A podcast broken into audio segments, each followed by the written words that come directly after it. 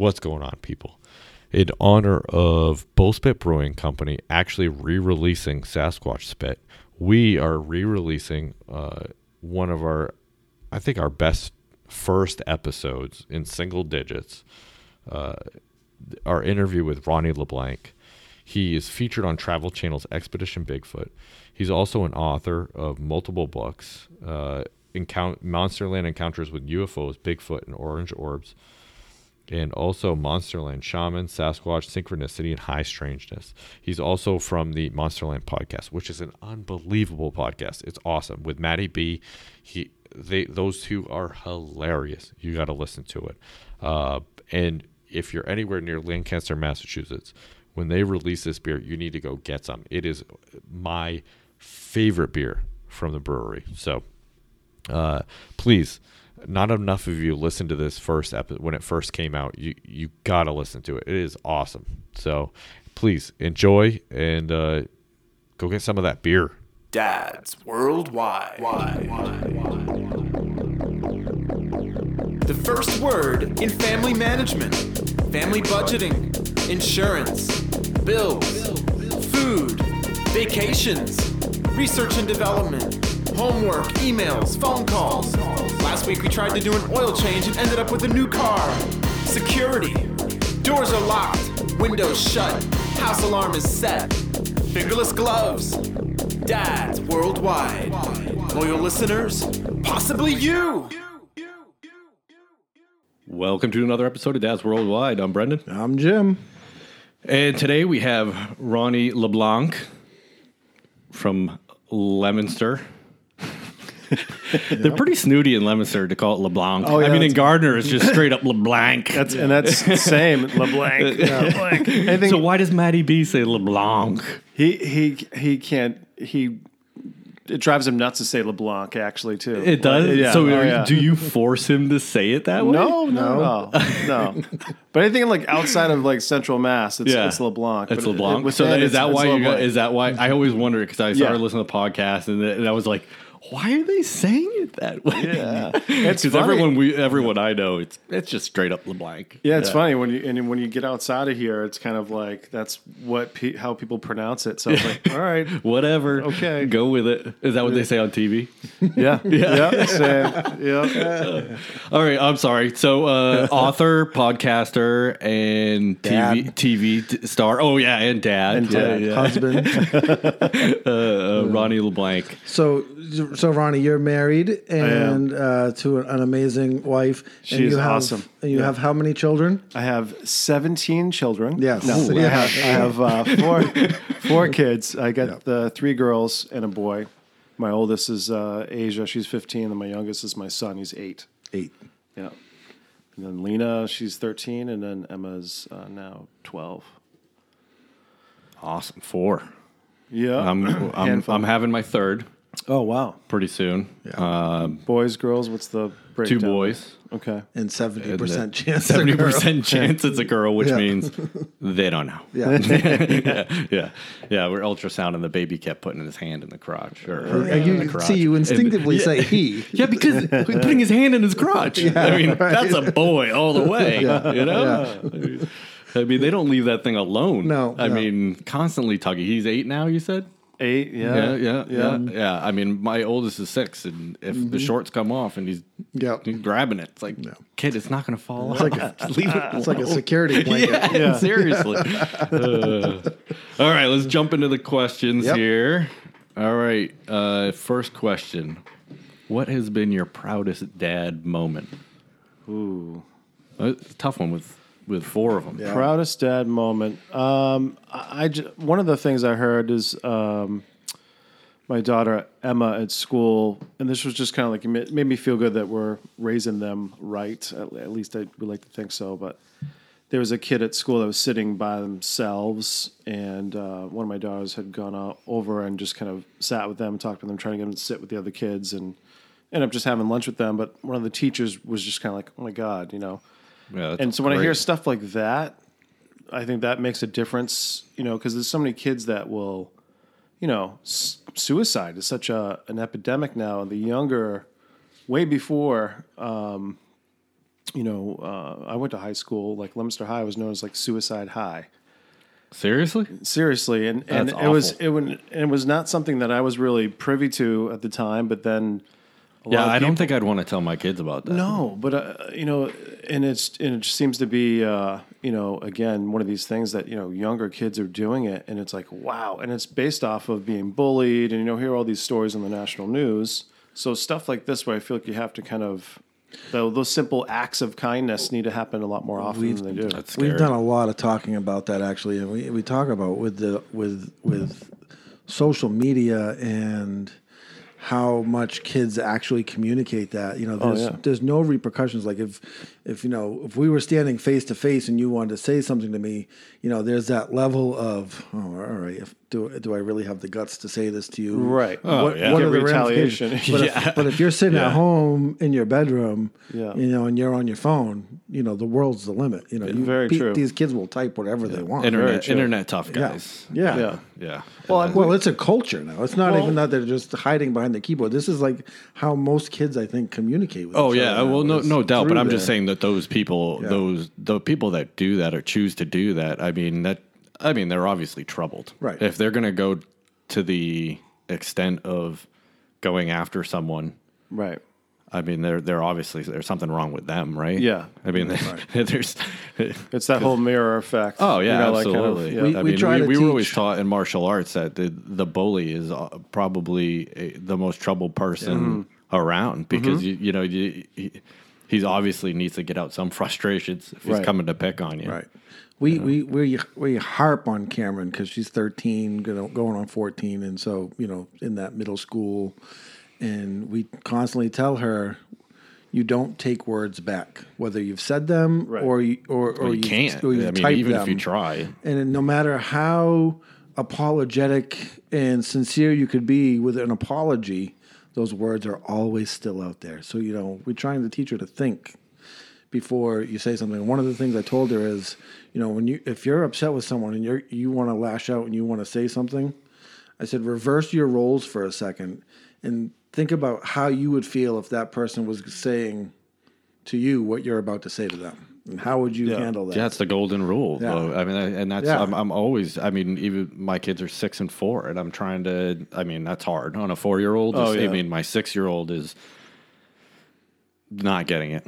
My four year old's definitely not getting it. But you know, you try. You know, they, they hit each other, and like, would would you know? Do you want that to happen to you? I mean, Right. and then you know, on a bigger scale, the social media thing. I mean, that's. Yeah, I mean, I think that's uh, thinking about your consequences. You're always trying to teach that to your children, and Right. and that's just a tough thing to get. it, really is. It is. Yeah. What is uh we're gonna we're gonna keep going here. What's one skill you would love to master that you just haven't gotten to yet? being manly. My uh, You're the manliest guy I know. no- I don't me- know what you're no talking way. about. No chance. I don't know I mean, what you're talking about. no chance. All men wear bracelets. What? Like growing up, yeah, growing up, like my, you know, my dad, uh, you know, could side a house. He can do different things. yeah. Um, and it was just something that I never really like, I guess, took on or learned to really do carpentry or things, things like that. Did you hold the flashlight at all? I yeah, I, yeah, yeah, Yeah, of yeah, course. yeah. But um, uh, one thing in my my as I got older, it's like uh, my sister who who's now passed, but she had jokingly said, you know, what are you going to do when you get older? You're going to get married, and you need to learn how to you know fix a door, or do these things. I go. Let's marry a girl that knows how to do that shit.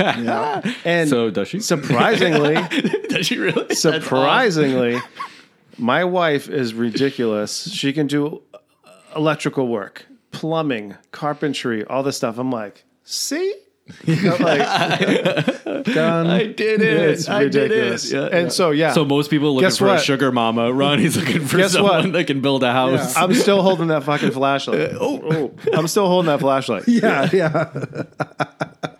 What do you need, babe? Can you get me the, uh, Good job, honey. That looks really good. Can it give me a screwdriver? Is that the star one or the flat one?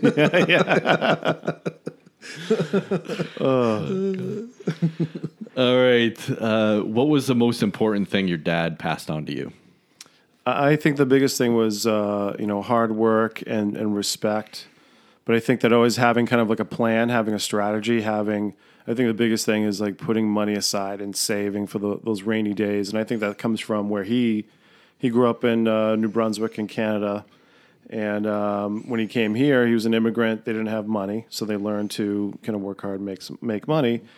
Um, but the big thing was to make sure you had enough for a rainy day because they grew up in the depression and that kind of stuff. Yeah. And and those things are challenging when you have four kids because Yeah. Right. Yeah. yeah, yeah. it's like something happens. I mean, we're dealing with braces. I did diapers for ten years, a decade Right. of diapers, man.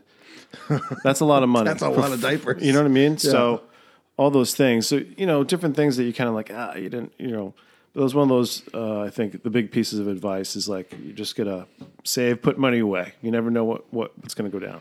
Yeah, absolutely. What's one childish thing you still enjoy doing? Uh, laughing. I, I mean, I just I love watching um, stand up comedy. I love making my wife laugh. I love Yeah. making my kids laugh. I, I love comedy in general. I, I think laughing is healing. You know, and um, so it's something that I feel like if you're if you're not laughing, you're not living in the now. Do you think you've mastered the art of the dad joke? No, not yet. No? no, not yet. No, I haven't. I haven't worked on any good any good. What ones is yet, your but- what is your technique when it comes to dad jokes? well?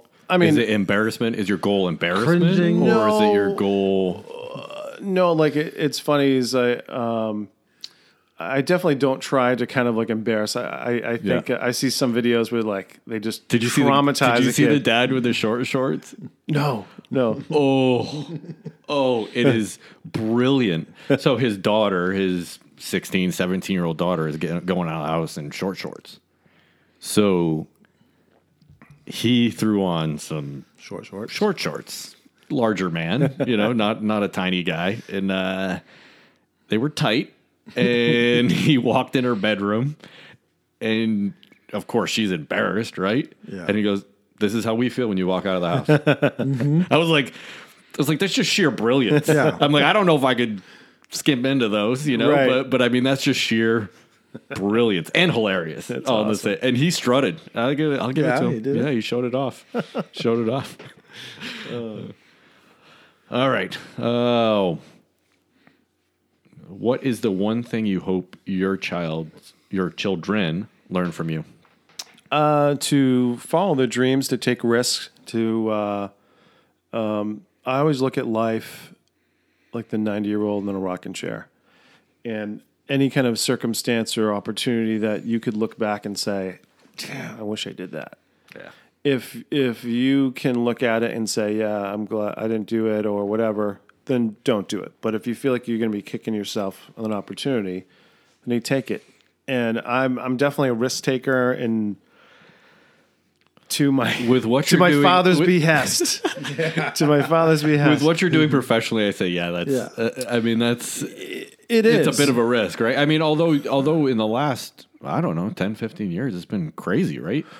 Just in the past 12 months, it has really exploded. Exploded. Oh, uh, just you know the UFO world and also the Bigfoot world, and um, yeah, it just it's it's it's weird because I feel like um, I'm just trying to be myself in the sense of me writing the book and these experiences and stuff that I've had interest in um, was really me just kind of going, okay, I'm gonna put it all out there. And it took me a couple of years to really write the book completely. I had it in my mind, and I had different things I was compiling and research I was doing, but even though you weren't going to write a book. Correct. Just like things, and, and you know, then I, yeah, exactly. Yeah, just yeah. started kind of going, Yeah. you know, um, I, I was starting to do it, and then kind of pulled back, and then realized, you know, like, you got to do this. And you know, what really kind of motivated me is my sister wanting to write a book, and her passing away and not doing it. That really propelled me to kind of to do it and to, roll up my sleeves and kind of get it done. Yeah. And I also wanted to have something. What am I leaving? You know, um, I'm uh, 42 at the time, 45 now. What am I leaving? What's my mark? Right. You know, and um, I feel like I wasn't doing anything that was really significant enough for me to say that's what I'm leaving. You know, Yep. I've gone. I've been in different like sales and advertising type roles that I just they paid the bills, but they weren't fulfilling. Yeah, you were. Yeah, I know. you know, and bouncing from here to there, and and uh, and still kind of doing that, you know, currently too. Like I had to take off to do a TV show for three weeks in Oregon, and it was unexpected, and I had 24 hours to kind of make a decision. and you know, like to That either- throws everything in upheaval, especially with four kids. I mean, like, crazy. yeah, that's like, it was you know and it's um it has its toll on everybody that's involved my wife my kids and everything else but it was one of these things i i was like you know choose you got to do this you know yeah. I mean, like, I imagine she. I mean, she has to be supportive, or She you are not being able to do it, really. Because I mean, it. it yeah there's I no mean, question Yeah, like one she motivates me but also is you know supportive and you know what i'm going to do or what i you know this is something i don't want to be a i'm not looking to be like, like a tv star. That's not my mm-hmm. my thing was just to write this thing and then promote it. And yeah you want to get to a position where you can be making money off of what you love. If i can sell enough books on a monthly basis and doing different things then that'd be great. But I end up giving away more books than I do sell because I get people that are like so into it and they're like, oh, I gotta, you know, here you go. yeah, You know? yeah. And I'm like, You're, she's because like, you're, a nice terrible guy. businessman. Because you're a nice guy. That's what it comes. But yeah, and- and my whole I'd be the same way. I'm, I'm, I'd be the same way. And my intent was really to kind of like, I guess, I believe in the law of attraction. I believe in that you have to put something out there to get something back, Mm-hmm. and that you have to do it in a way that's kind of like not self-serving. Like, and I thought putting something together of these encounters and true stories that people maybe not have heard or that were would never be heard. And kind of help try to put them together, and hopefully that would invoke people to kind of come forward and talk about their stories. yeah.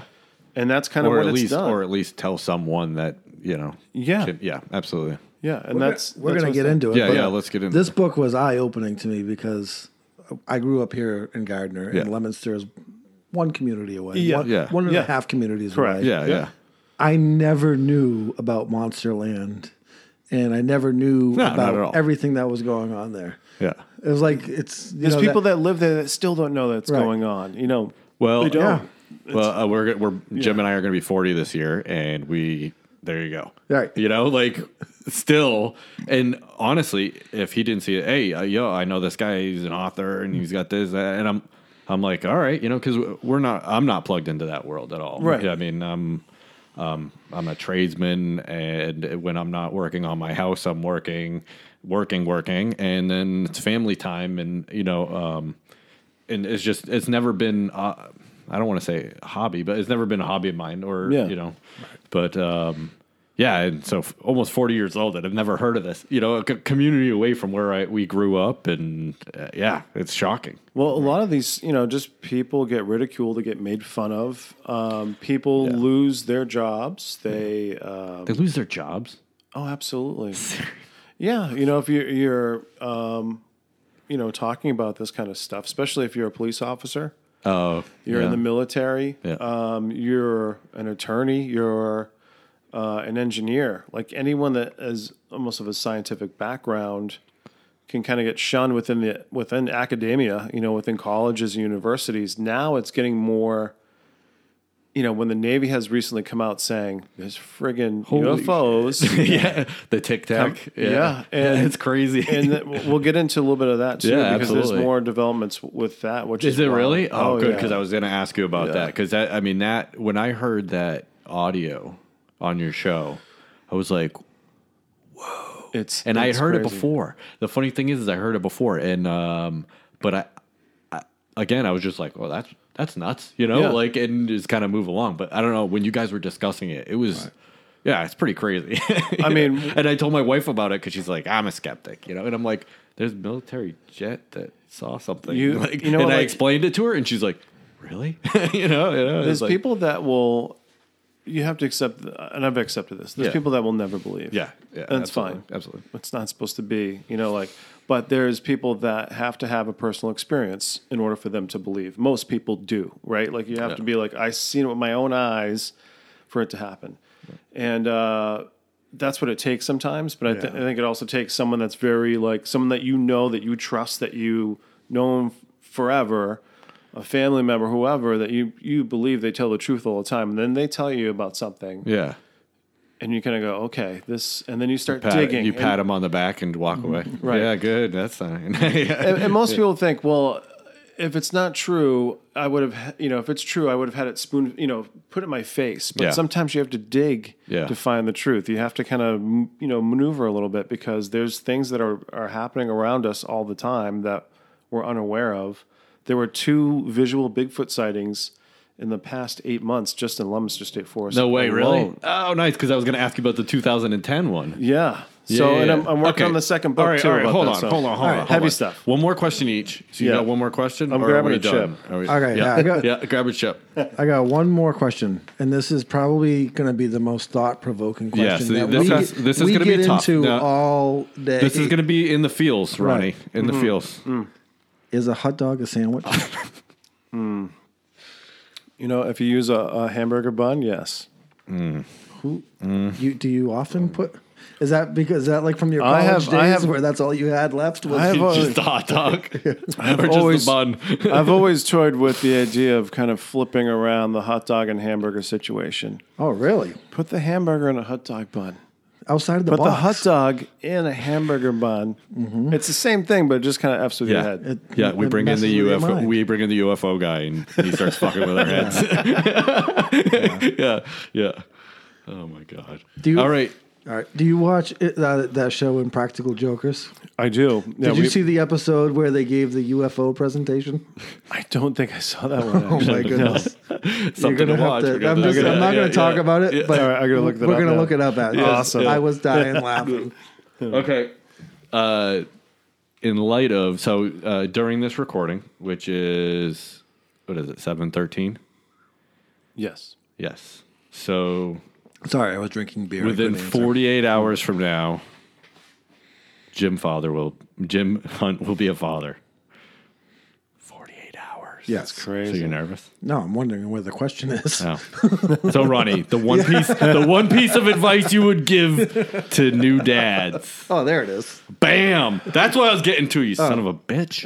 Shut up. All right, you ready for Yeah. this? Yeah. Get your naps in. Yeah. like you have to kind of figure out a way to do it, even if you can somehow do it standing up. Yeah. If you can pull Not out 15 holding the baby. minutes, Not yeah, holding not the holding the baby. baby. This is off time, Off time. but you you have to figure out your your spots. Sometimes this might have to be the bathroom and the tub for Right. 15. So we're having a C-section Monday morning, yeah, we. And I know I said like, he's making the incision. yeah, yeah. like I'm going to be involved. Yeah, yeah. Um, Which passing out. they say that she's going to be in the hospital for three to five days. Yeah. depending on recovery. So she tells me that the There's day, a lot of time to sleep for you right there. Well, she says the day that we find out that I'm going home the next day, I want you to go home and get a good night's sleep. And I'm like, not going to happen. And she's like, well, why not? I said, one of us needs to have a good night's sleep. I'm like, because I can see this two months down the road. Well, you went When home. we're both not sleeping. and it's going to be like The Exorcist, and you're going to be like, I let you sleep. and your head is going to do a full spin. Yes. and I'm like, I'm not, I'm not falling into that trap. What dis- what it. distance were you, were you from when you said this? We there? were sitting next to each other, and her, we were with her father, and her father started cracking Laughing. up. Yeah. and he's like, "No, I can see that." Do women listen to this podcast? I don't know. She Few, does. She a listens few. to everyone. Yeah. she listens to everyone. Yeah, she didn't believe we were doing it for a while. and then she's like, She "Wow, challenged us. Yeah, She did I- challenge we us. proved you wrong. Yeah, yeah, yeah. My wife listens as well. Uh, actually, I would give some advice is to uh, girls, women seem to have um, photographic memories, dates, times, things of those nature. Oh, yeah, for things of that nature. Yeah. So maybe keep a book, a notebook of everything Yeah. you can refer to. The reference, the reference material. November wait a second, Honey, Second. hold on, hold on. three twenty a.m. You said, and I quote, That's actually really good advice. Yeah, write that down in your book. In your book. Yeah, just don't let them find it. yeah.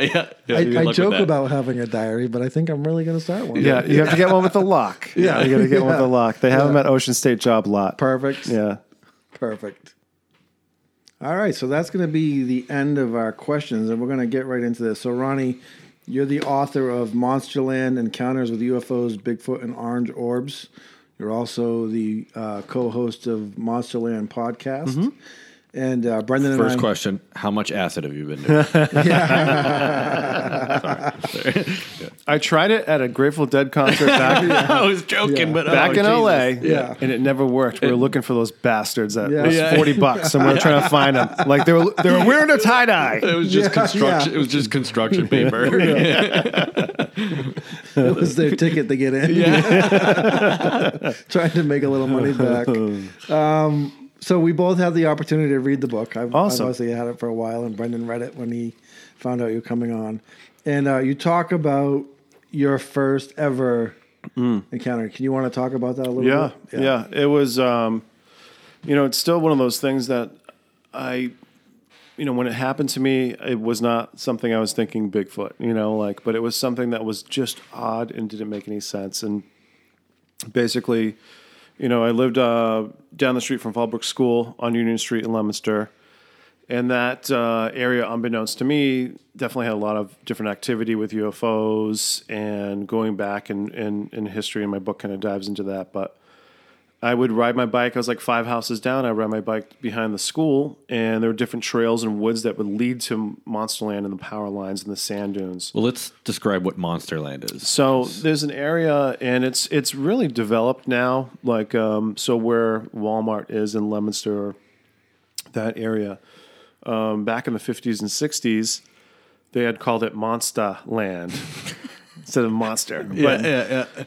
It was a place like many places around, like um, I think in like Concord and other places, they have areas where you're going to go and you're going to go party. Where you have where else are you going to go? You're going to go in the woods. You don't have a house, Yeah. an apartment to hang out, party. You're 16. Or the sand pits. Yep. Exactly. We had Sand sand pit. pits out There there. you go. Yeah, and yeah, so that's what Monsterland was. Yeah. Uh, the the area was with the sand pits, but there was a bridge that we would go through Old Mill Road to kind of get there, and the whole area had a very weird vibe to it. But I never partied, Mom. If you're listening, Yeah. to this. I, I never went to sand pits. No, we were studying, Mom. Yeah, studying. Yeah. But this is I was way at Jim's be- house. This is way before I was even into doing anything like that. Yeah. But um, I was like 11, 12, whatever, and I uh, would go meet friends, or sometimes I would be riding my bike and just going exploring out there.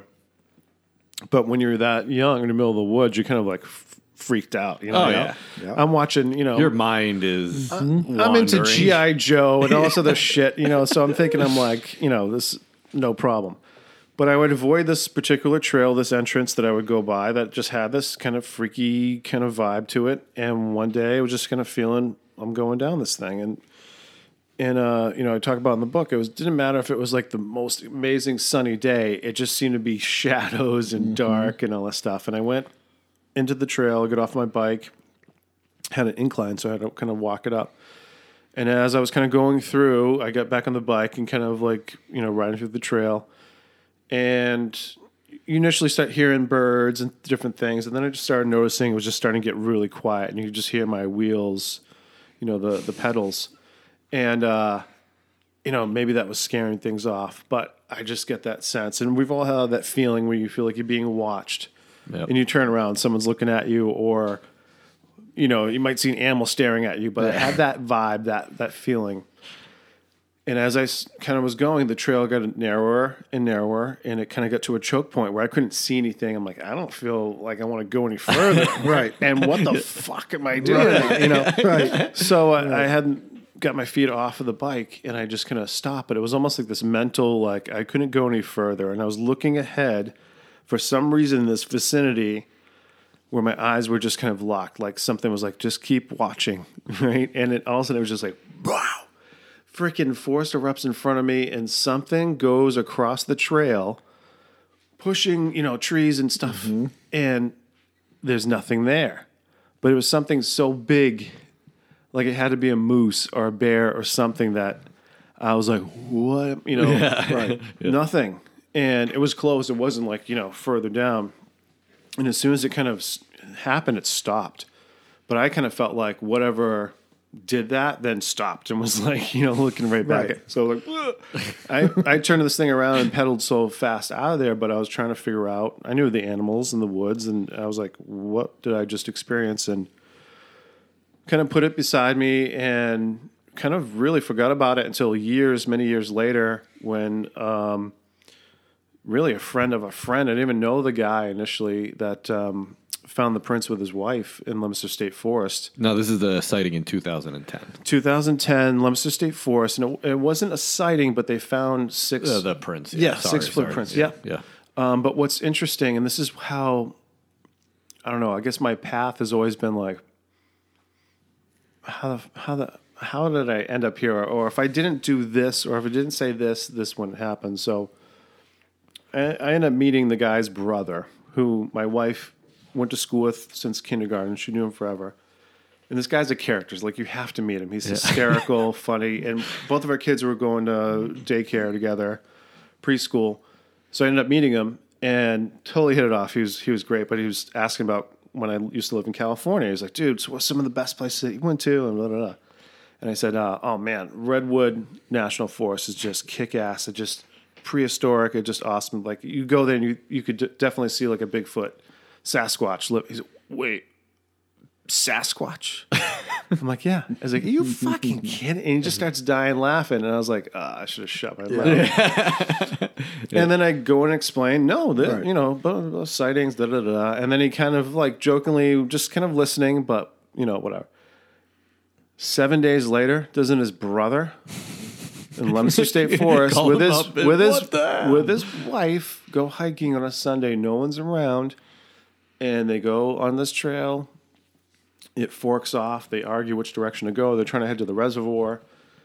Uh, he notices the spot where it's really kind of muddy, and it describes it almost like a jar, fresh jar of peanut butter Right. and uh, they came back and this is what always interests me is the timestamp of things it's Yeah. not like hey we showed up and they were there hey we showed up they weren't there 10 minutes later we come back and they're there so Right. something made those tracks in that time frame that they had uh, so you could have a human being yeah running through that but what are the odds that you have to think that's a probability obviously right Yep. but six feet between each of those footprints, five toes in each of the prints are very visible, and they were three and a half inches deep. And this guy is 240 pounds and was trying to put his weight down, and he couldn't break a, an inch and a half. Yeah. So there were just so many different elements. He talked about hearing almost like a grunt. He said before, like they felt like they were being watched the whole time they were in there.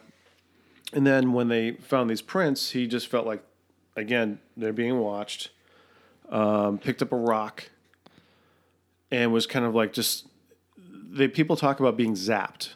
So after you have an encounter, or you or you're in the vicinity where they don't want you to be, they feel that this feeling of dread. And what that is, what we're starting to learn about scientists, what what have you, is that infrasound that tigers and killer whales can emit uh, can basically, before they're going to attack a prey, destabilize them, or it can ward off other competition. Yeah.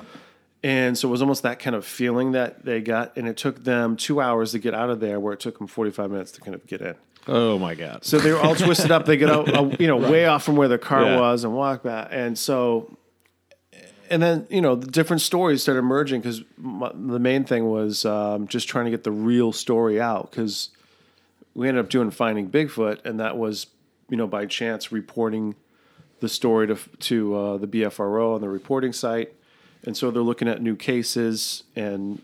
We were able to cast one of those prints. We went back, you know, days later and cast one of those Now, Finding Bigfoot was on uh, Animal Planet. Animal Yeah. Planet. Yeah, so this- and they came to Leominster State Forest for that. So what ended up happening is uh, they were filming in Rhode Island. They were Yeah. doing a, a town hall, and they uh, we get a call from uh, Dr. David Brake, who's the PhD that investigated this particular case, Mm-hmm. and was like, you know, this is there's been other reports. I think you have Sasquatch footprint, blah blah blah. And you're like, oh my god, this is a scientist telling us this. Yeah. He said, "Hey, would you guys be interested in coming down? They're filming. Can you bring the the the cast?" And we're like, "Yeah." So the game plan was to go down. I'm like, "Oh, we're getting on the show. We're gonna show up with the, we're gonna show up with the cast. cast. I was like, of course here's, we're getting on the I'm show. like, here's the game plan. We're showing Yeah. up with the cast. We're sitting in the front row, and they, they can't deny to not. He's Yeah. like, well, what are they going to do? I'm like, they'll change their you know shooting Right. schedule. They'll come. And uh, yeah, we ended up going, sat in the front row, got there early, and um, you know he told his story, which was very compelling, and he's still, it's still compelling uh, when he tells it. Uh, but they ended up coming out and they said, you know, we're going to New York State tomorrow, but we're going to pause wait another day, push the shooting schedule, and come to Leominster. We're like, Yeah. holy shit! So the next day they came, Nice. Pouring rain, um, shot for like 10, 11 hours out there.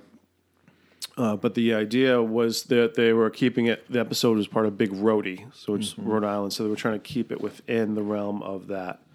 Is there so- really a lot of sightings in Rhode Island? There really isn't. There were like maybe like so one. what was the What attracted I them? think- attraction? Yeah. I think one is when you're doing these shoots and you're kind of the location. Mm-hmm. If they could show that there is a Bigfoot sighting in Rhode Island when there hasn't been any on the BFRO site, it was kind of a first. I think they were shooting for that. Um, but they end up keeping the story kind of within Rhode Island and, and didn't really divulge the location, which was Leominster State Forest. Yeah. But again, my thing was like, dude, we're going to the freaking Sentinel and Yeah. the Champion and tell them the story and get it in the papers, so then people really know this is part of the This show. was in Central Mass. Right. Yeah. Yeah. And we did that, and it came out, and there was no, you know, repercussions from Animal Planet. They could have come back and freaking did something, but Yeah. uh, I think it helped because then people were like, "I had a sighting thirty years ago. I Haven't told anybody. I had this. This happened Yeah. two years ago. Boom, boom, boom, and it just propelled and, and got people to open up. You know, so it's. I think that's that's what the the main purpose of the whole book has been, and I think for the show too is to get a, a wider awareness around it. So that that 2010, they they were able to recover six footprints. So um, we went back and we actually casted one of the six because the I six. had um, I had totally remembered that my sister had given me a casting kit for your kids that you could put their hands in. Yeah. Yeah. We had this thing in the closet for like four years. No, kids, we're gonna do it. Yeah, yeah, yeah, yeah, So yeah, we're yeah. gonna do it. Yeah. and it was one of these Get things like, the like this is great, you know. Daddy found a up. Bigfoot. Get out of the way. But it is. But what are the odds? Like her getting that four years ago, you know, Yeah. planning for the kids, but really ended and then up the turning kids, to be part of you just big- never use it. And Right. Yeah, yeah, and so. I ended up grabbing it, and that day I went up and I said, you know, if we, you know, we weren't really hopeful. I was hopeful we are going to find it, but Because how was- many days after the uh, sighting of this? of This the- was like of I want to say encounter. nine, almost ten days, possibly. Yeah, and that's a long time, especially in uh, when what when was it? In summer, right? Summer? in June. So I mean, there's not too much rain, but I mean that still could have got washed away. Did- nine, right, and there was a little. We got a little bit of rain in between, which didn't really affect the tracks because of the canopy of the trees. yeah.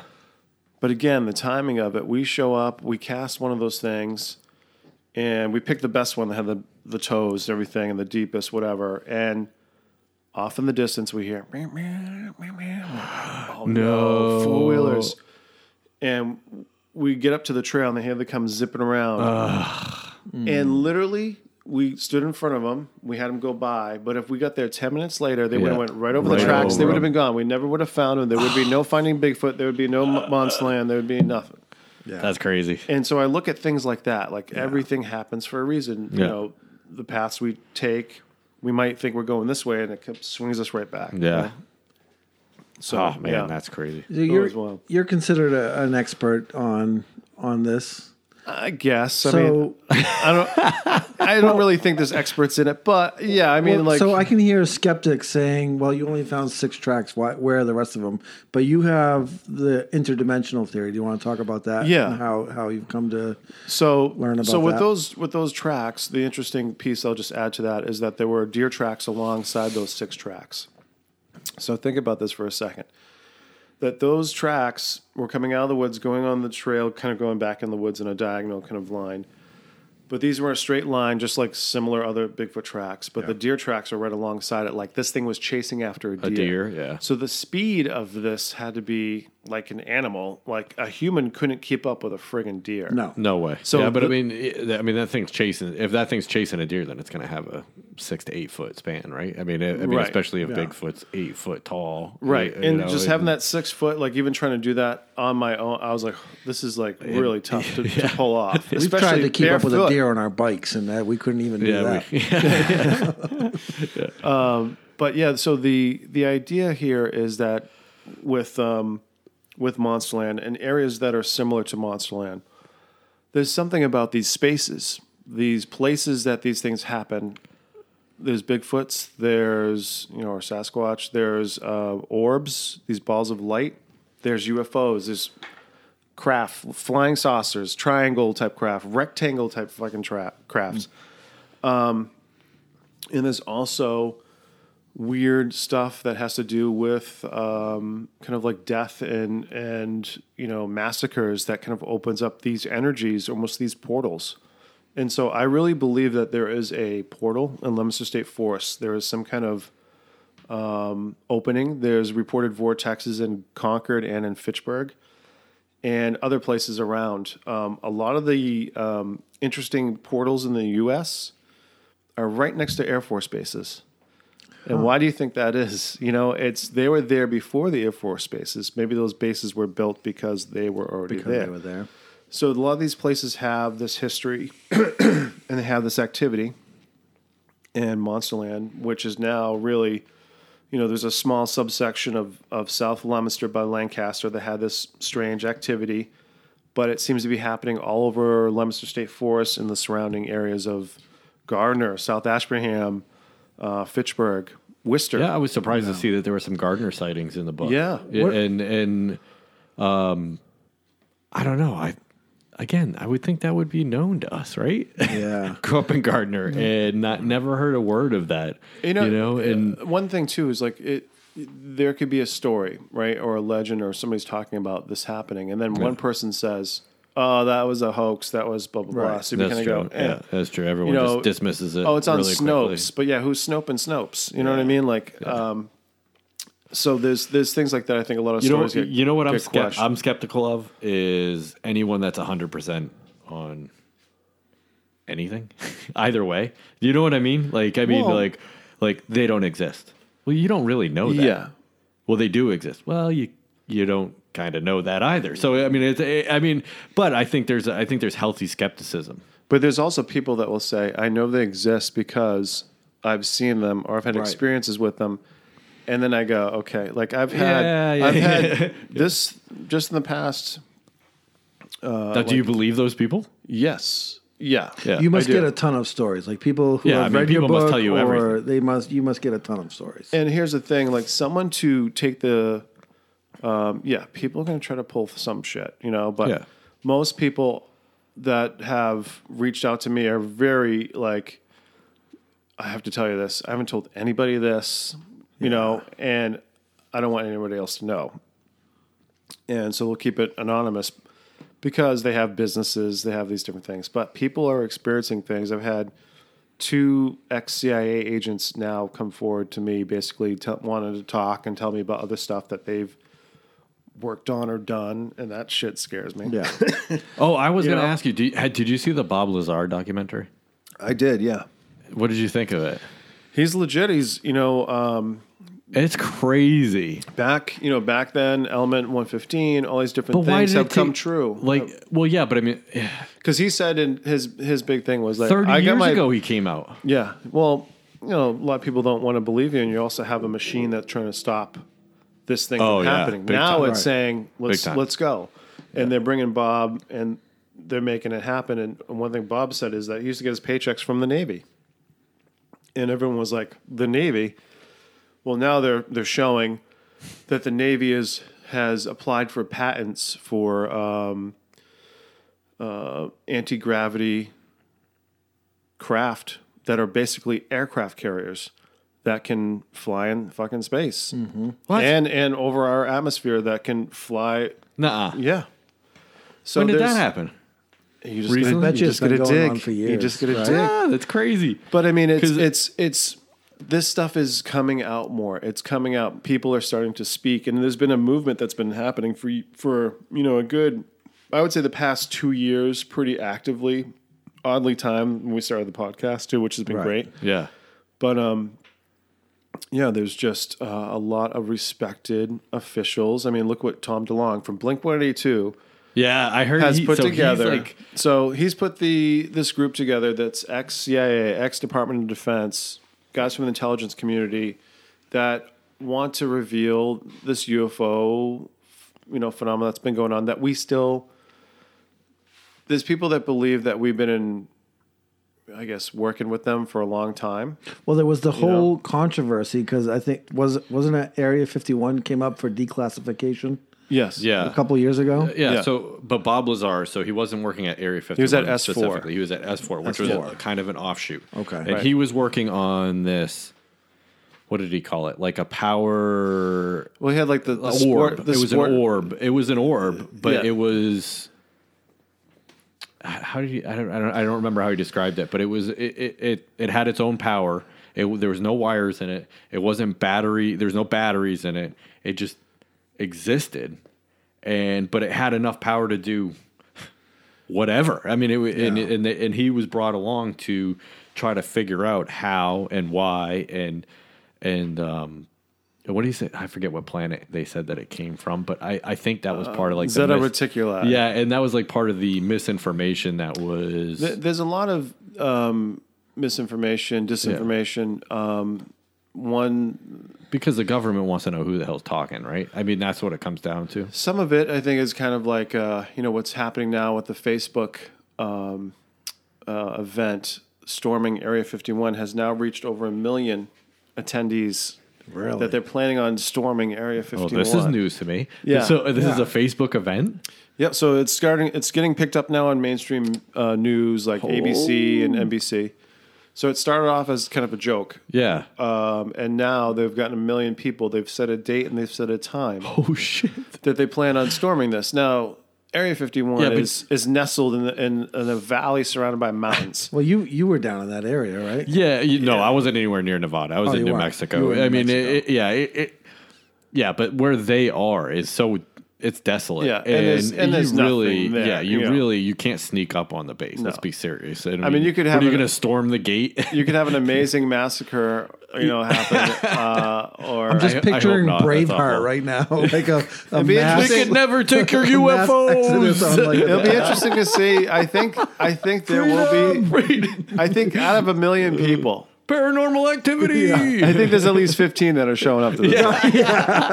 There's a lot I don't of, know. There's a lot of You know, interested. Yeah, I was gonna say don't. yeah. interested in the event. Yeah. maybe. Yeah, there's a uh, lot of maybe maybes. I'll. So I mean that.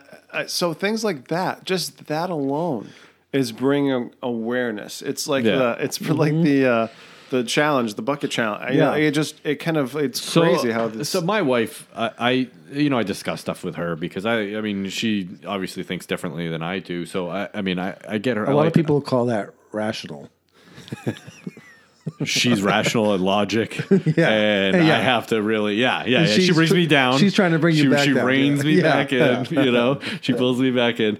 No, uh, you know, and so I'm talking about your book and and, and, you know just and like different because we're not into that thing. You know, we're not into the stuff. You know, and and and uh, so I was talking about. Uh, I was talking about Sasquatch, and my son, my six-year-old, is scared. I mean, he's freaked out about like porcupines Hmm. and foxes and stuff like that. So I'm talking about Bigfoot, and he's like, "They can be in the woods." I said, "Yeah, just like in the backyard." My wife gives me the "What the fuck?" The look. yeah, yeah, Because now he's not sleeping. yeah, yeah. No, no, no, no, Yeah. no, no, no. Tonight, I mean, tonight he'll be coming up being like, "I think I saw Bigfoot." Spe- speaking of backyard and Bigfoot, man, the, there was there was a, a friend Oh, that I shit. know very well, oh very well, Yeah. and uh, he had a visual sighting on his no way! on his lawn. He was fixing a sprinkler like four in the morning. He's up at five thirty six to go to work. Wait a second. I call bullshit. Who the hell gets up at at four o'clock in the morning to fix their sprinkler? this guy, Get the fuck out of here. this guy. Got to get the water done. Yeah, you got to get. Hey, I mean, have that to lawn, that lawn has to get sprinkled. So he's moving the sprinkler Yeah, from yeah. one section of the lawn to whatever, or, Yeah. or fixing the sprinkler head or whatever. yeah, And so he's just he couldn't sleep. He was up at three in the morning. Now, prior to this, I gave him the book. He started reading it. He was seeing these weird balls of light and strange lights by his house. Oh, They moved there like a couple years back. yeah. And so I told them, dude, here's the book. Can Read you say about what it. town it is? Uh, let's let's say it's um, Don't. No, It's no, no, west- don't. If it's, it's- our- it's, our- it- yeah. it's near Leominster State Forest, but it's my- not. But it's not Leominster. If my wife asks, you bought it. yeah so uh, yeah, so I kind of and what I told him to do is that when he's seeing these lights, because he was like, "There's these drones," and and I talk about it on the podcast, and it's going to be in the new book too. But um, seeing these strange drones and and lights, and I'm like, I don't know if these things are drones. and uh, I told him to kind of go out. And this sounds weird, but I told him go, when he's going out there and he's sky watching, is to kind of send thoughts out, kind of like you know, I want to see Come what here. get Come here, closer. you. Like yeah. yeah, Yeah. so, week and a half, two weeks after this started happening, he was out. He couldn't sleep. It's three in the morning. So he has to get up soon, anyways. But three, four in the morning, whatever it was, and goes out, and he's moving the sprinkler or just adjusting a head, and he feels like he's being watched. and he looks over to the telephone pole.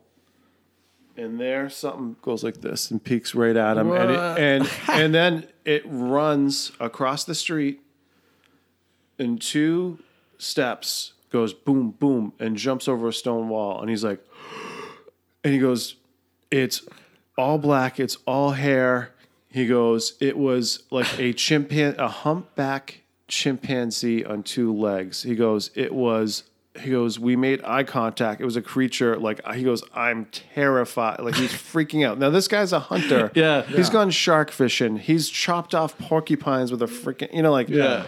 he's a badass Yeah. And he freaked out and he goes he goes Ronny i could hear the pads of its feet like running on the asphalt. And he goes it jumped over the stone wall. I heard two more steps and then i just it stopped. And he goes i knew it turned. It was staring right back at me watching Son me of a again. bitch. and and he was and he was like you know what the hell happened? Yeah. like what did i just see? I'm like well i think it had something to do with you're sending out stuff. And this goes to your question about Yeah. the interdimensional thing. So with bigfoot with sasquatch a lot of researchers that have been doing this for 30 40 50 years. The real good ones have come out and kind of said this thing isn't an animal. It's doing things it's disappearing it's it's vanishing before our eyes it's doing stuff that should not be possible. Paranormal supernatural call it what you will but it's doing something that does not make any sense. It's not it's not behaving like a human being it's not behaving like an animal. Yeah. So these um, sightings also take places take place in areas that have UFOs and orb sightings, and they're also seen around the same time frame of these sightings. So there's been reports of uh, a Bigfoot running with a ball of light in its hand, like an orb. There's been reports of Bigfoots coming out of flying saucers, out of UFOs. What? Crazy Jesus. shit. Yeah. And um, there was just recently a, a report out of Leominster State Forest from a friend of ours, uh, Jonathan Wilk. He's a researcher that runs Squatchachusetts, which is basically the BFRO's like version of uh, the Massachusetts chapter. Okay. And he gets reportings and sites and and uh, sightings, and um, like hundreds. And he gets a lot around this area, uh, Land, but also around Leominster State Forest and one in particular was a guy that was out researching and i know this guy he's he's in his 60s and he was going to a certain section of Leominster State Forest. Again, he read the book, and I and I pointed Lem- uh, Elm Street, and he went down Elm Street, um, was hollered at like by some kind of ape gorilla type thing, and what he's described it as. And he keeps keeps on going back because he's found things that look like it's like a nursery. There's some weird stuff going on. And so he's leaving, spent the whole day, nothing, and he's walking out, getting to the exit where his car his car is parked. And he turns, coming like one last time, and he sees this figure standing by the tree, Just stalking him. and he's looking, and he's it's all like six, seven feet tall, all black, uh, hairy, and he can't tell if it's looking at him or looking away, but he looks down the trail, and there's a hiker coming close in his direction. So then he looks back at this thing, and the thing turns and looks at him. And they make eye contact. And then the thing just casually turns, just like the Patterson Gimlin film, and starts to walk away. Now, here's where it gets freaking crazy. Is as it starts to walk away into the woods, he looks and notices that its hand starts to disappear Uh, what? and it goes up his arm, and then it goes his leg, and then his whole body as it's walking starts to vanish like a ghost, like you go like the predator mm-hmm. goes and Yeah, I was gonna say interdimensional or predator like. Right. right. so yeah, exactly. Yeah. yeah. And so I, you know, I, I flash back to my experience in the woods and something in, invisible in front of me, and stories like this. There's Native Americans talk about Sasquatch being able to cloak, be able to be invisible.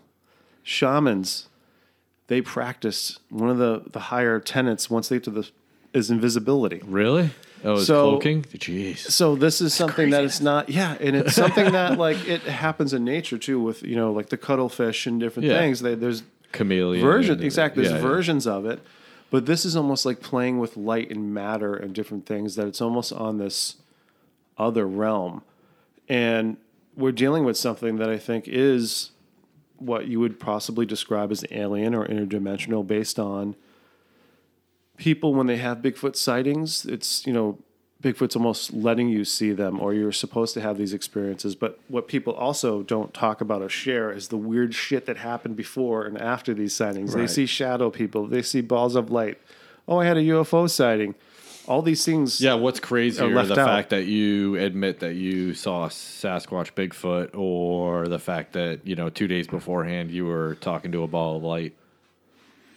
You know, I mean, like, Yeah. I mean, yeah, I mean, you don't want to. I, I mean, if I had to admit one of those things, it'd probably be the, you know, the Right. Bigfoot thing. You know, Yeah. like, uh, other than the the whole the orb thing. You know, yeah, yeah, I because I think, yeah, I think you're right. People. Uh, I mean, I don't know. I would, I would never ridicule someone. I mean, if, if you're sure you saw that, then that's fine. I mean, I don't. Who am I to argue with you? Right. Uh, but So you you mentioned you mentioned you know you know Native American lore and what's Mm-hmm. going on. So are you, are you thinking that this is a type of like a skinwalker, or is it Yeah. something different? I mean, it- I guess the question is, you know, is is Bigfoot or Sasquatch? Is it a spirit first, or is it an animal, or or that first? Right. Or you know what I mean? Like, and to me, I almost feel like you know, it is some kind of a spirit. I mean, we are spirits, right? Like, th- we're, this is just like a vessel. We're Yeah. just in a freaking vehicle, and then we take off. We're a shell, right? Yeah. We're in a shell. So same way, but I feel like um, same. Native American shamans talk about the ability to shapeshift and different Shapeshift, things. right? And skin or skinwalk, or yeah, Yeah, and uh, but a lot of the encounters, especially on the East Coast, I think all over the country for the most part, there's certain ones that are are are not, but most of them are, um, you know, positive. They're not like a negative thing. And there's like for me, this whole experience has been a spiritual journey. Like I've gotten more, I think, closer to what you may want to call God or the universe or what have you, or nature. I, I closer to that than I ever have because of this, because it says there's something going on than just you going from your job to your car to this box to this box in your Yeah. House. And this is life. This isn't life. check. So There's other shit going Yeah, on. yeah. you know? we talked a lot about how you know usually sometimes the first you know obvious sign is you feel like someone's watching you Yeah. so you know for the longest time my only my only you know uh Well, I have, I have one. I have one interdimensional question. Oh. Okay, Right? go ahead, I- yeah. I- what do you mean by interdimensional? Seriously, because So- uh, because do, are you talking like like they're from a different dimension, So or you're are- talking like you you know you know what I mean? There are basically um, other dimensions kind of around us in the same kind of space. yeah So um, the idea is that again, we're starting to look at this now. There's a, a scientist out of um, a lab in I think Tennessee that's starting to look at to see if there's a mirror universe similar to the Stranger Things kind of idea. the, the upside down Exactly. Yeah. So that there is now, you know, Einstein talk about the uh, uh, atoms and molecules having this weird, spooky, you know, the ability to kind of like this one spins and this one split off and it follows the same thing. Like it's all connected. There's this interconnectedness of things. I don't trust him. He's awful. Yeah. awful at math. But uh, math's not an exact science anyway Yeah, not real. yeah, I look at I look at uh, I look at when we pass away, um, when we enter death. I feel like it's another dimension. It's another place. Like because people always talk about they're still communicating with the ones that have passed, and they're somehow still able to see us, and they're still with us. And how can that be unless there is some kind of I don't know, almost like a fish tank kind of thing where you're looking down. Yeah. But um, and the reason you know with interdimensional is just because there's so many cases that it kind of goes in that direction. That Well, I mean, when you okay, so when I read that first, you're like, and then I heard you guys talking about it on the podcast. yeah, I'm like, well, that completely explains why no no bones, no, bones, body, no Yeah. body, no nothing, right? Because I mean, with all the hunters out there, with all the you know, even not even hunters, just hikers, And guess- just guess people what? that get to walk around, hikers, Yeah. hunters, they see it. They They see see, them, and guess what? They don't say shit, or Yeah. they Right. stop. Yeah. They most of them will stop hunting. Yeah, They're like, I'm not going back in there. Not I going can't." out there. Yeah, yeah. I think I would probably stop. Honest to God, if and I then- had a giant being looking at me, I'd be like, uh. And who nah, wants I'm to good. go? And I'm going to go tell the world. No, you're not. No. You're like I, I would not tell anybody if I'm terrified. Like I had a, a deer hunter in a tree stand get whistled at by something. He goes was not a freaking you know something was messing with me and got so close that it started to whistle at me. And Bigfoot's known to whistle. That's how they ah. communicate. yeah. So he jumped out of his tree stand and ran out of the freaking woods. Like, I mean, so when people tell me these stories, they're not to be, hey, this isn't my bravery story, right? Right. We're telling stories like, oh yeah, oh Yeah. this one. No, I've pissed my pants I wet because I saw myself. something. Yeah, yeah, yeah. So I, I, I think for me, I've always been. I, I want to be someone that's like, I'll listen to you, and I feel like people that come to tell me stuff, uh, are telling me the truth. You know, Well, I like think- I, I I, try to read that. Yeah, I think I think nine times out of ten they're gonna they're gonna tell you the truth Yeah. because you are. I mean, you're someone that's willing to hear it, Right. You know, I mean, and and I found fas- fascinating too is people read this and they go, "Oh my god, I remembered a story or I remembered an experience that I totally forget about until I read this one Yeah, thing." Da, da, da. yeah. And Yeah. some, I get shit ton of those. I got another one last week. yeah. and it blows my mind. But I feel like okay, this does have a bigger purpose than just being. When people So how know do you- when yeah. people know that they're not going to get ridiculed for sharing something personal like that, then Right. yeah, of course they're going to be willing to divulge. How do you decide which stories you're going to look further into? Because I'm like you said, you get a ton of stories. there's certain ones that um, are there cue? Are there like red flags that you look for in a are. story?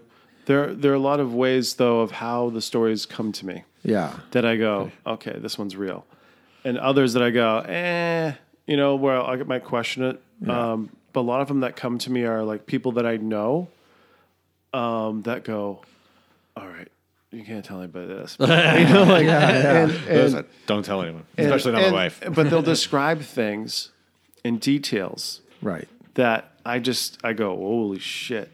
Yeah, Holy shit. And they don't know the You- significance of these they things. don't know the okay. And I'll ask them little things that they go, blah, blah, blah. And, I- and I'll go, oh my God, in my mind, I'm like, You're- checklist, yeah, you know, yeah. kind of doing this little Yeah. thing. Um, but oftentimes, the ones that are coming to talk to me, you know, they really have an experience and they have something they're like, I have to tell you this because I can't believe I read this other story. I a gentleman that um, I think he saw the book in Barnes and Noble, and then he saw the title Orange Orbs. He's 85. And he goes, Oh my God, I remember the Orange Orb sighting I had in 1968 by myself. What yeah. It unlocks something. Yeah, and yeah. so I, that to me scares me, but it excites me too because I feel like I'm, I'm doing what I'm supposed to do. And that's just for right now because, uh, you know, wrote a book, but now I'm doing like TV stuff, which is It's got to be so Crazy. exciting. It's got to be so exciting. exciting. Yeah. it's scary um, because it affects you know my family it also affects you know i can't like uh, i had to leave my job and basically come back and then the, they're like all right uh, we'll have to figure out how this is going to work you know and i'm If like what are you now and talking then about you got to leave. yeah, so yeah, yeah. now I'm, I'm kind of like in between kind of situations, which which sucks, Yeah. but it's part of like this is what I'm doing. You And, get, like, I can just see you going out on some of these excursions and just having like an amazing time researching, and then you come back to work and the guy's like, "So about that Um, GPS report, yeah. Um, yeah, we're gonna need you to come in on Saturday. yeah, so speaking of your family, though, Yeah. um, which one of your daughters, or was it both of them you know what? that is Um, mentioned, or are we not talking about? I will say no. They're they're very. Um, my two oldest have both had experiences, Yeah. and they still do. yeah. Um, and then now I was telling my, son, wife too. about that. I was telling Yeah. my wife about that, and uh, now how much do you discuss this stuff with them? I'm very open, and one Yeah. thing is to not. Um, I think there's a lot of fear, especially you know I grew up in the Christian home, Christian faith, and we taught we're taught that this is God and anything else is evil, right? Yep. So anything else Those is UFOs are the devil. exactly yeah. and there's people you know boom and Yeah. sure there's evil people right there's Oh, good yeah. people and there's evil people but doesn't mean they're all but it's the same thing where I kind of you know Well, you say that, but then you said you in the book that your mom, or maybe it wasn't in the book, maybe it was on the podcast that your mom was talking about an experience that she had. Um, you talk about her UFO. Uh, Yeah. yeah, yeah, Yeah. That's in the book. Yeah, Yeah, so, yeah, yeah. And it was it was just a random thing that like something said. Ask your mom about if she's had a UFO sighting because I remember, and the reason why I asked is because uh, Leicester had uh, mess up the dates, but I think it was 1938 where they had rain, uh, frogs raining from the sky. yeah, that's crazy. Now this is what this was in a book by uh, Charles Hall, who started keeping compiling stories of strange shit. events and Yeah. yeah, yeah. And so I was always fascinated by that. And it was Leicester. My mom grew up in Leicester, which is right outside of Worcester, which also had these airship sightings in 1909 Yep. and also the crazy Oh, stuff. that's right. So I asked my mom, I said, Do you ever have any UFO sightings as a kid? She's like, You know what? I did. And she said she described it as this huge triangle craft bigger than a house. They were coming out of the reservoir. They used to go to the reservoir catching frogs and stuff as kids. yeah. and they're coming and the sun's kind of going down summer day. And they're going back and she sees it it's hovering over her neighbor's house. And she said she started running back to her house and she said she forgot anything after that. Yesterday i'm looking at just recent sightings around this area i'm writing right now for the second book. So i'm just looking at different things and different leads and and Leicester, uh, and I think it was like a year ago. Sorry, um, guy sees a triangle craft over the res- by the reservoir, the size of two to three houses. So he uses these descriptions, and he's also using a, a location. There's the bodies of water, so the reservoirs, and I kind of dive into a little bit. No, no pun intended. That In the, in the book, yeah, right. Yeah. There's something with with the reservoirs. There's something with the water, and Is there something with cemeteries? Because I know you bring up cemeteries. Yeah, and I in think the that has book. something to do with souls. Yeah. Um, but I think when it comes to water, I think that's why the Navy's involved Okay. because you know our world, our planet is seventy five percent of its water. Water, yeah. So if anything's hiding, yeah. if it's not coming from space, um, from different s- you know solar systems and star systems, because it can't travel here. Well, you know, the interdimensional things they can be popping in and out of like little vortexes, portals, boom, Yeah. boom, boom, uh, which get into this whole whole other thing with Mars and jump rooms and things that they talk about. Our own military doing this stuff and Yeah. having this technology and. Um, yeah, the whole thing is you just go down this rabbit hole that you kind of go, okay, what is what is real, what's not, you Right. know? Yep. It's a deep rabbit hole. Yeah, It yeah, is. yeah. But no, I'm very open with the I kids. just I think it sounds like I mean I don't know. I don't think I've ever had any experiences that I can think of, you know, and I mean your family seems so is that I wonder I'm I'm wondering is if there's just people that are open to it. there is, and there's, That there's it just, you know, there is, but there's also people that are not open to it that have these experiences that and then they go, fuck, you know, like like they don't want to Yeah. believe it. Yeah, yeah, yeah. They don't want to believe it. Yeah. I Um, can't I can't say for sure that I've ever had an experience, but I also I strongly believe that I don't want to be so naive to think that in the entire realm of the universe Yeah, yeah. we're the only ones here. Well, I would Right. think that that'd be very Yeah. arrogant, and Yeah. you know, uh, yeah, absolutely. I, I, I, don't Because think I I, don't think that at all, and and that I think, yeah, I mean, you look at the universe. I mean, Space just is look up at the so- sky. so like, really, we're the only ones. Really, Right, we're right, the only ones. yeah. Right. I mean, you know, I mean, but it stinks that we, God, we just can't find. Like, I mean, we see proof, but we can't like. Well, like, we can't find the bones. We can't study the it's bones. coming. We can't study. I mean, you know, things- what I mean, things are Like, it's coming. just- we're a culture of like Yeah. we have to just know. And I think it's Yeah. Oh yeah. I'm. Yeah. I'm definitely like if I can't feel it, touch it, see See it. taste it. Yeah. Like Yeah. I'm just. Well, I don't know if I want to taste Sasquatch. Well, I mean- but, I mean, you know. I think the biggest thing is we don't know where we come from. We don't know where we go. Right. Right. Yeah. And those are the all. biggest questions in the universe, and it's something that I feel like we're coming to a point, and maybe we're not. But I my feel ma- like we are getting to My this mom point. told me I came from a stork and was dropped down the chimney. Mm-hmm. Yeah. Yeah. It's because she doesn't like you. Yeah. She loves me. I'm awesome. Fuck you, Jim. Yeah, she loves you. Yeah. It's true though. So you know we Yeah, yeah, we and then, were- like it's- I would say three of the biggest mysteries you know are heaven, hell, and purgatory, and we we kind of touched on that realm a little bit. Yeah. You know that that weird like in between space where you know no one really Yeah, knows think what's going purgatory on. Well, I is mean, like another just- dimension, really. Yeah, it's another Yeah. dimension. Yeah, yeah. So There's a yeah. I don't know. so we talked a There's lot. a ton of, of mysteries. a talked- lot of them are in that damn book. yeah, we talked a lot about Bigfoot, but so how did you transition from you know the Bigfoot into UFOs and orbs and and how close does that uh, you know connect to like the paranormal world? world? So it's it's funny. Like when this book came out, it was controversial on for a lot of reasons. One, in the Bigfoot world, you have these different camps that this is a flesh and blood animal, and then you have the others that there's something else that's kind of supernatural, paranormal Yeah, to this thing. yeah. And then also, like with UFOs, there's also camps that believe that this is just the government and these are technologies that we're just developing, and that's that's that. They're not aliens. Um, but what attracted me was the fact of me having, um, I think, the interest in both of these subjects at a young age, being interested in UFOs and Bigfoot. But then I started seeing the connections or seeing these weird you know, there'd be a, a UFO story and then there'd be a Bigfoot thing started picking up. But then other people like uh, Stan Gordon, he wrote a book called Silent Invasion. It was about this um, in 1976 in Pennsylvania over the course of like a month.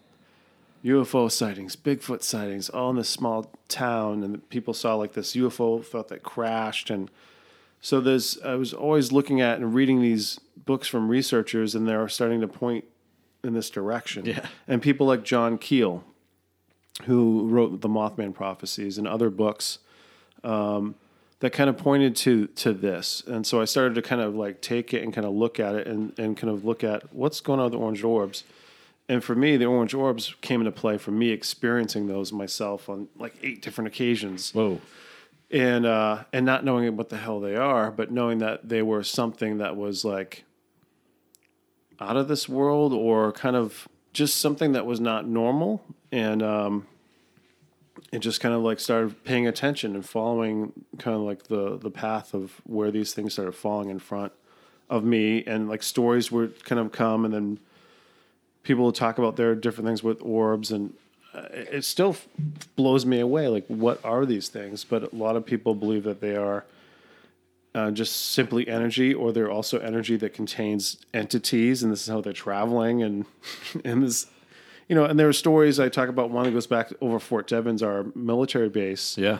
that is now um it's still active but more like reserve and they're a- doing stuff There's a There's- smaller section that's still active. Well, it's a pri- Yeah. and it's a prison hospital, right and there's other stuff kind of going on commercial stuff. dod. Yeah. Uh, Yeah. homeland security's there too i think Yeah.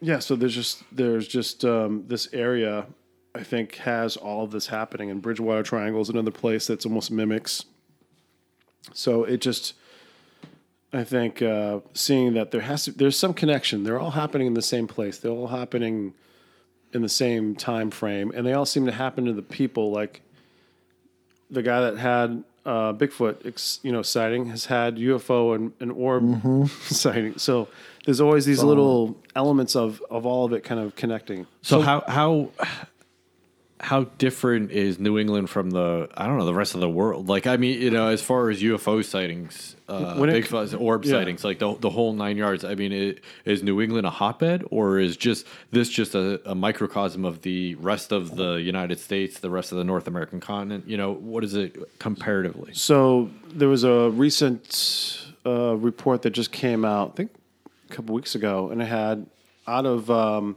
the top states in the country for UFO sightings, uh, Vermont and Maine made the top five.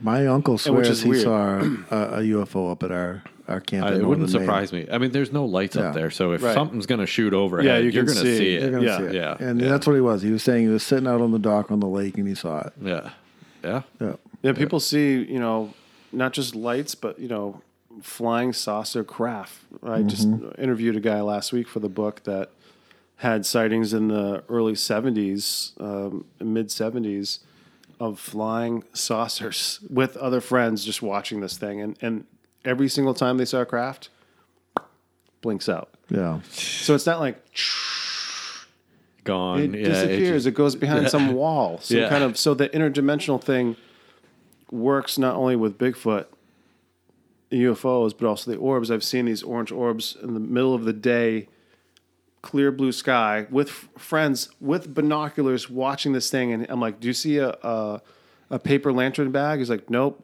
What do you see? He's like, "A freaking ball, a fireball."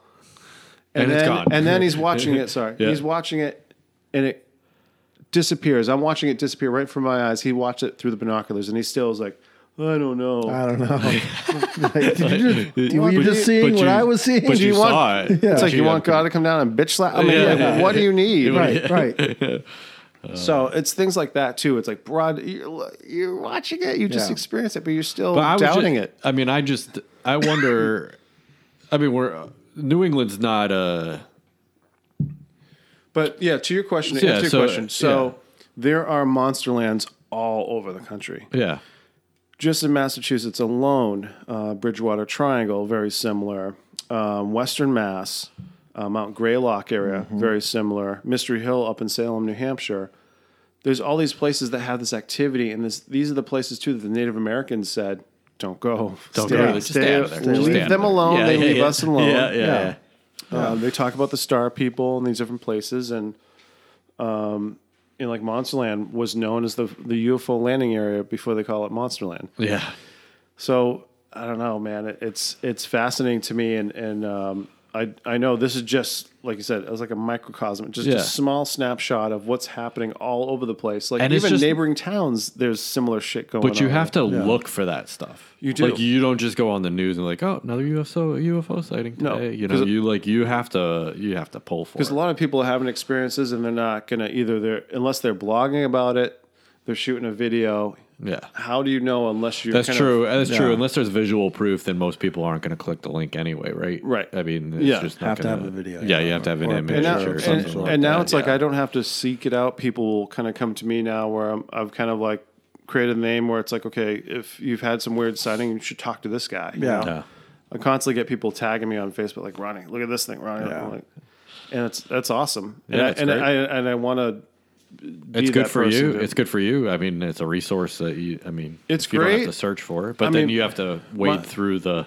You know, my thing is more so for kind of like giving them uh, an ear, but also like you're not crazy. There's other people seeing the same fucking thing Yeah. you saw, and they're like, yeah.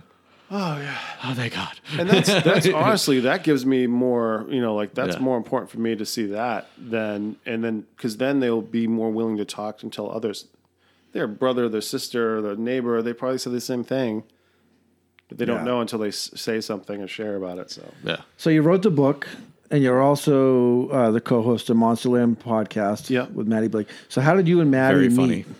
Oh, thanks, man. Yeah. Um, yeah. So Maddie, um, I had done when the book came out. I had done the Hillman Morning Show. Okay. Yeah. and um, did that, which was great. Helped me kind of promote it, and then Maddie and Nick Stevens, who's plays Fitzy, he's Yeah. doing a lot of stuff like uh, with WEEI now as well. But they came on AF as a afternoon team, and they end up showing up. And first day, their new offices, and uh, Greg Hill and the gang had moved down the hall Yeah. and they gave them the old offices, but they were just cluttered with CDs and books and everything. Yeah, like, everything. Like, not, it's like Right. you guys need to come clean this shit up. Yeah. you Yeah, yeah, yeah, yeah. So I think Maddie and Nick were kind of bitched about it, like you know, come on, like whatever. So they had a couple PAs came down cleaned up a half an hour.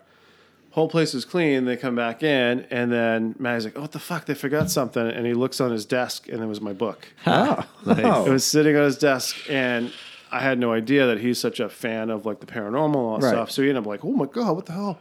And then uh, Stiz, who was the producer at the time with Greg Hill when I was on, became their producer. Was like, "Oh yeah, he was great. You know, we had him on." yeah. Maddie ended up reading the book over the next couple of nights and um, was like, "Oh my, to have him in," because he didn't realize it was local stuff and Yeah. so I went on the show and we had a blast. And the, the great thing was that the phones just lit up. Like, Yeah.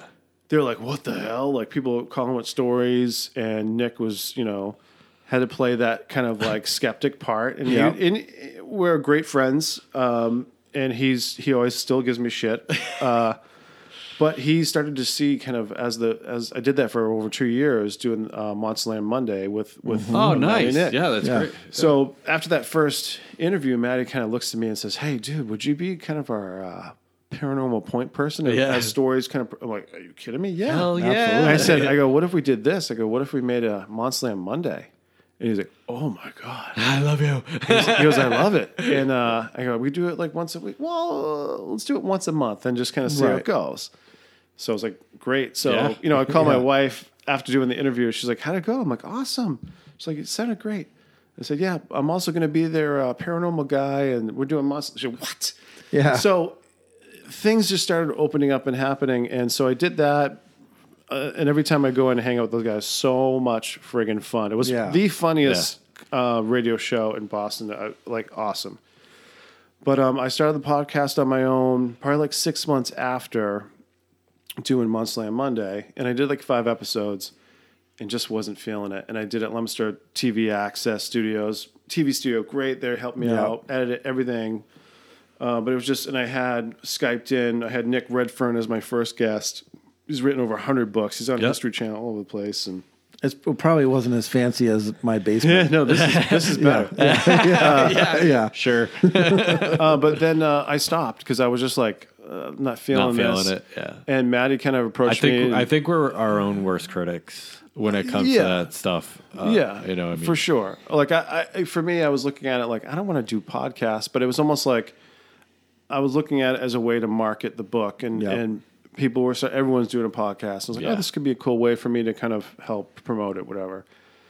So we ended up meeting um, at Wachusett Brewing Company for one of the openings, and he just said, "Dude, Yeah, that was a great he goes, podcast. Oh my! Yeah. He was like, um, you know, this this could be uh, this could be a TV show. You know, like the whole story and but the whole thing. And so we started talking. He said, "You should do your podcast again, and but I'll I'll be your co-host." I'm like, "Are you kidding me? Hell like yeah. a radio Yeah. professional radio Yeah. guy, Somebody does it for Boston. living. Yeah. I'm like, yeah.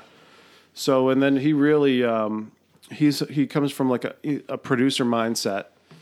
Uh, so we kind of just partnered together and working on. Um, I'll bring in a lot of the different people that I've met over the years, researchers and authors, different guests. And then he's also tied in different celebrities and stuff that we'll pull in as well. nice. And it's been a great mix. Uh, David Yaz of Pod Six One Seven is our producer.